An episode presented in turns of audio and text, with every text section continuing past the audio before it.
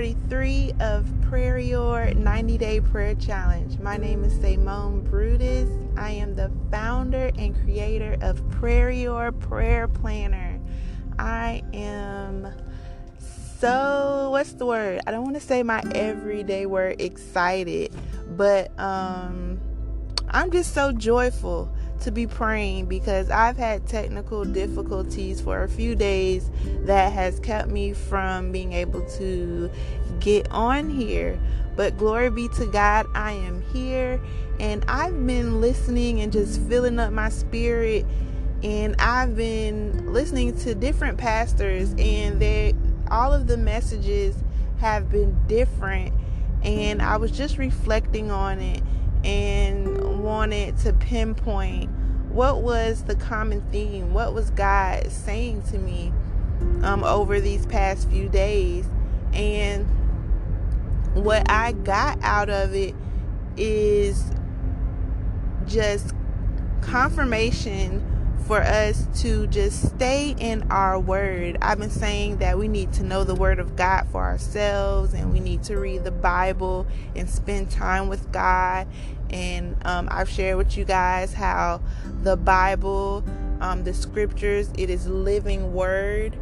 And the reason why it is a is living word is because when you read it you will receive revelation that the Holy Spirit reveals to you while you're reading.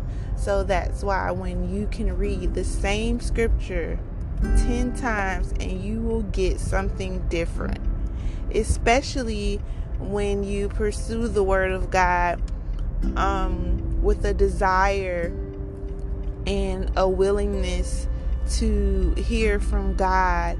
When you come to God with that spirit, oh, when you knock on that door, He's going to answer and He's going to open up and He is going to reveal things to you that you need to know, things that are going to protect you, things that are going to enlighten you, things that are going to encourage you, things that are going to teach you. Because the cool thing about being a Christian and having the Holy Bible is that we get to learn from the Bible and we don't have to go through things in order to learn. We can just learn just simply by reading. So, I just want us to pray to hide the word in our heart this is something that was embedded in me when I was a little girl. It was a memory verse. It was one of those memory verses I learned. And I want to say I learned it when I was in Orangeburg, South Carolina for a summer. And my grandmother would put me in a summer school at a church and it was basically just Sunday school all day long. like we would be in classes learning about God, and then we'll get to go outside and have fun activities, and then we will also have chapel where we would come together and worship and do all the formalities, saying. Um, the pledge to the Bible and the Pledge of Allegiance. It was really nice. It's a great experience because it stuck with me um, to this day. But at the same time, I want us to know that the reason why it's so important to hide the word of God in our hearts is because when we have issues and we have problems, when we hide that word in us, when we are facing problems that pressure us and that just prick us and bother us and just compress us, what is deep down inside of us, the pressure is going to push it out. So instead of us expressing and reacting in just a non Christ like way, in anger and just spewing words or just being depressed or irate or just angry about it in a nutshell, that while we may be feeling anger, what will come out will be peace and it will be wisdom because we would be able to battle that anger and be victorious and not surrender ourselves to that spirit of anger and not surrender ourselves to, to that spirit of bitterness or to that spirit of disappointment or depression. We will go toe to toe in battle and we'll be suited up with the full armor of God and we will use the word of God that is hidden in our hearts, that is deep down inside of us to combat that spirit and to cast it out and to defeat those things that come to divide our minds and to battle our minds and to cause us to be at war with ourselves to where it wants us to surrender and act like the world and talk like the world and react like the world. But we're not going to because we have the Word of God in us. And one of the things that I was, this wasn't a message that I heard, but it's actually what I've been reading. I've been reading the book Next Level Thinking with my children at night before bed, and it's it's so good. And I'm thinking, wow, this book was written for adults, and you could tell it was written for adults because it constantly speaks to um, addictions that people may have. So what I'm doing, I'm kind of like just substituting that word or just skipping over it but it just speaks so much life into you. And tonight we read that your set back is a setup, and that's set and it's setting you up for something great. And I remember that there was an analogy shared. I don't remember who. This was years ago. But what they said was so good. They said that when we have a setback and when something or someone is pulling you back and holding you back, that it doesn't feel good, it's uncomfortable, and it's resistance and pressure.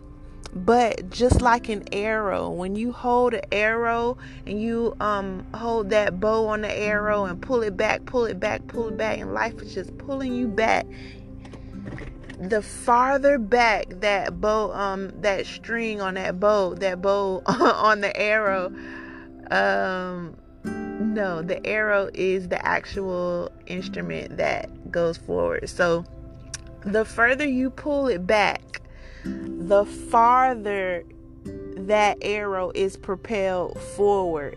And that's the same thing with us the more we are pulled back, the more we experience pressure, the further we're going to go than we ever were positioned to be in the first place. You're going to go further than your starting point.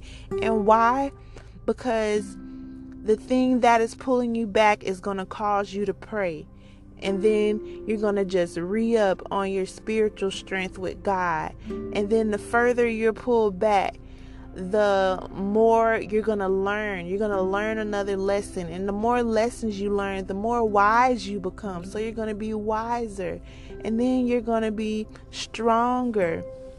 And then the further you're pulled back, the further you're going to go to where you're going to reach new heights because if it hadn't not been for that experience and being pulled back, you have not been qualified to go higher. Because in order to go higher, the more you'll have to have up underneath you, the more you'll have to have up under your belt to say that I've been there and I've done that.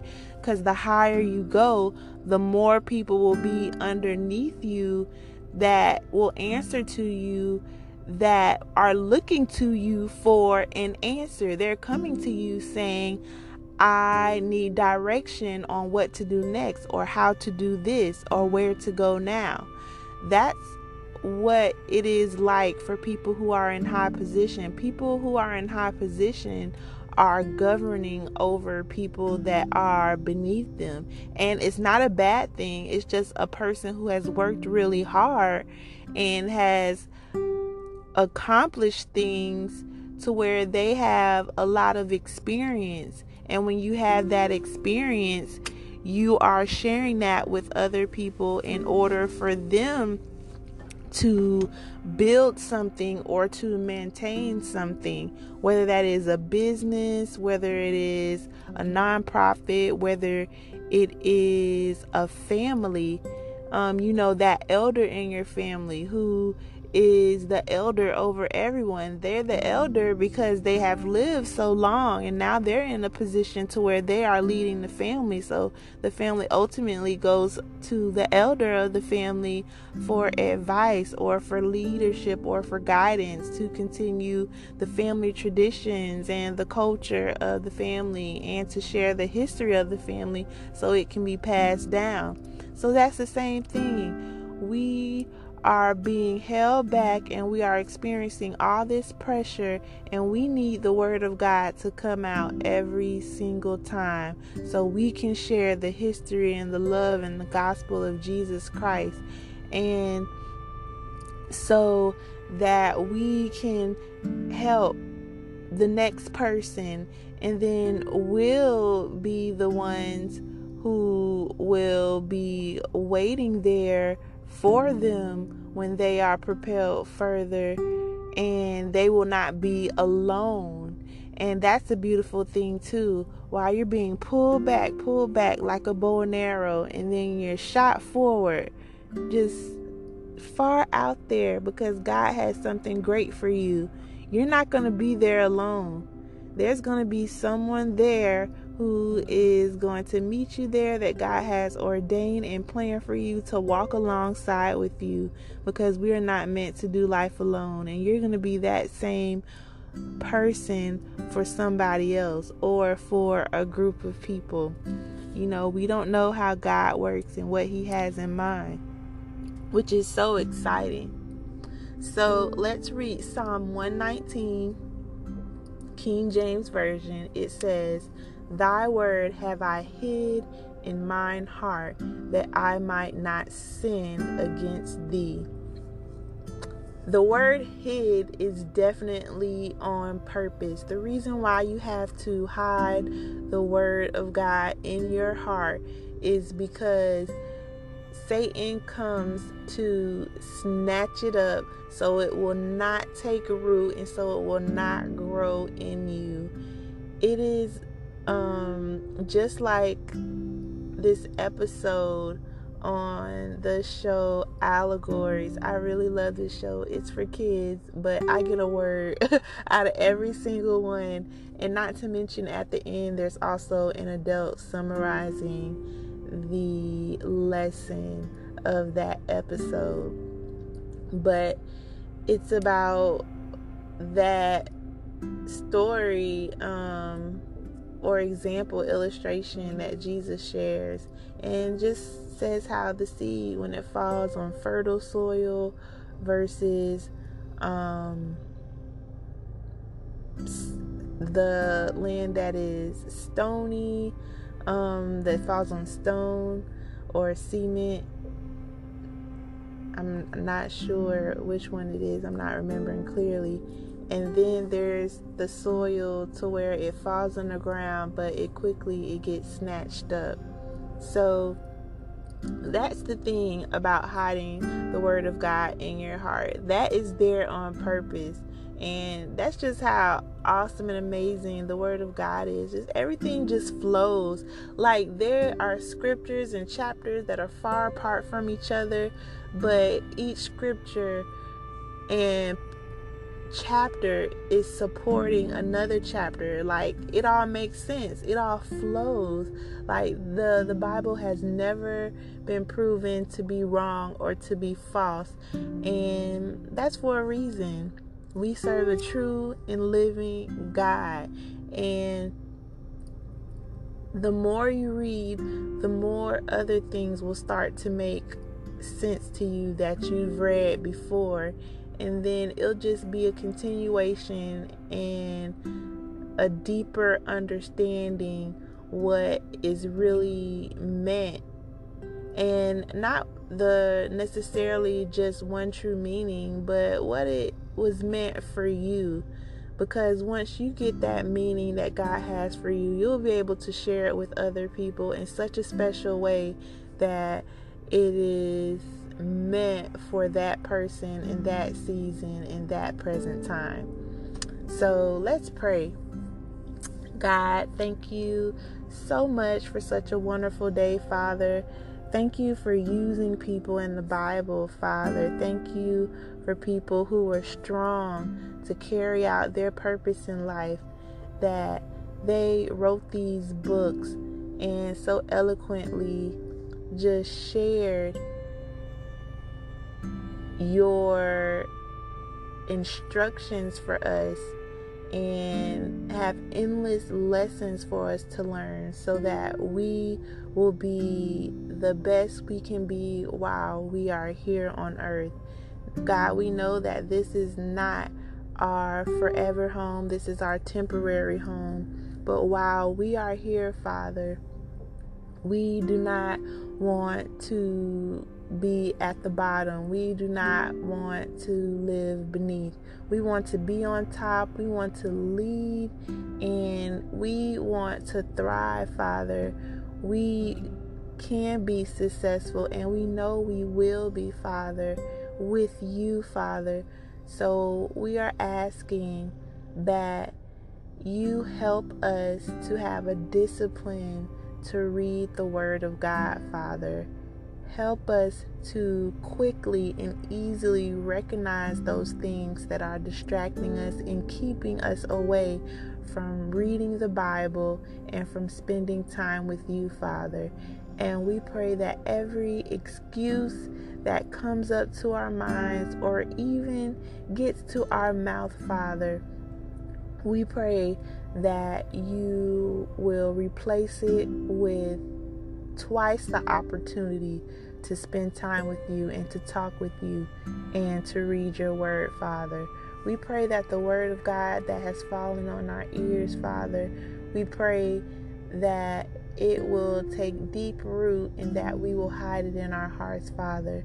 I pray that even as we go throughout the rest of our day and as we sleep, Father, I pray that it will just resonate with us and that our spirit will just move and that something will stir up in us, Father, and bring us fresh revelation and fresh anointing to do what you will have for us to do, Father, for your kingdom, for the ministries that we are a part of in our own hometowns, in our own cities, and also the mission that you have given us, Father to do for those people who have yet to hear the gospel and the word of God, those people that we are meant to minister to, Father. So, Father, just prepare us for that, God, and continue to speak to us and continue to bless those pastors and ministers that are out there working tirelessly, and sacrificing their lives and living a surrendered life so they can hear from you every single day and touch your people, Father. We're so thankful for them. Bless them and strengthen them, God. We love you and we praise you. In Jesus' name, amen. Everyone, have a great, great day and a good night.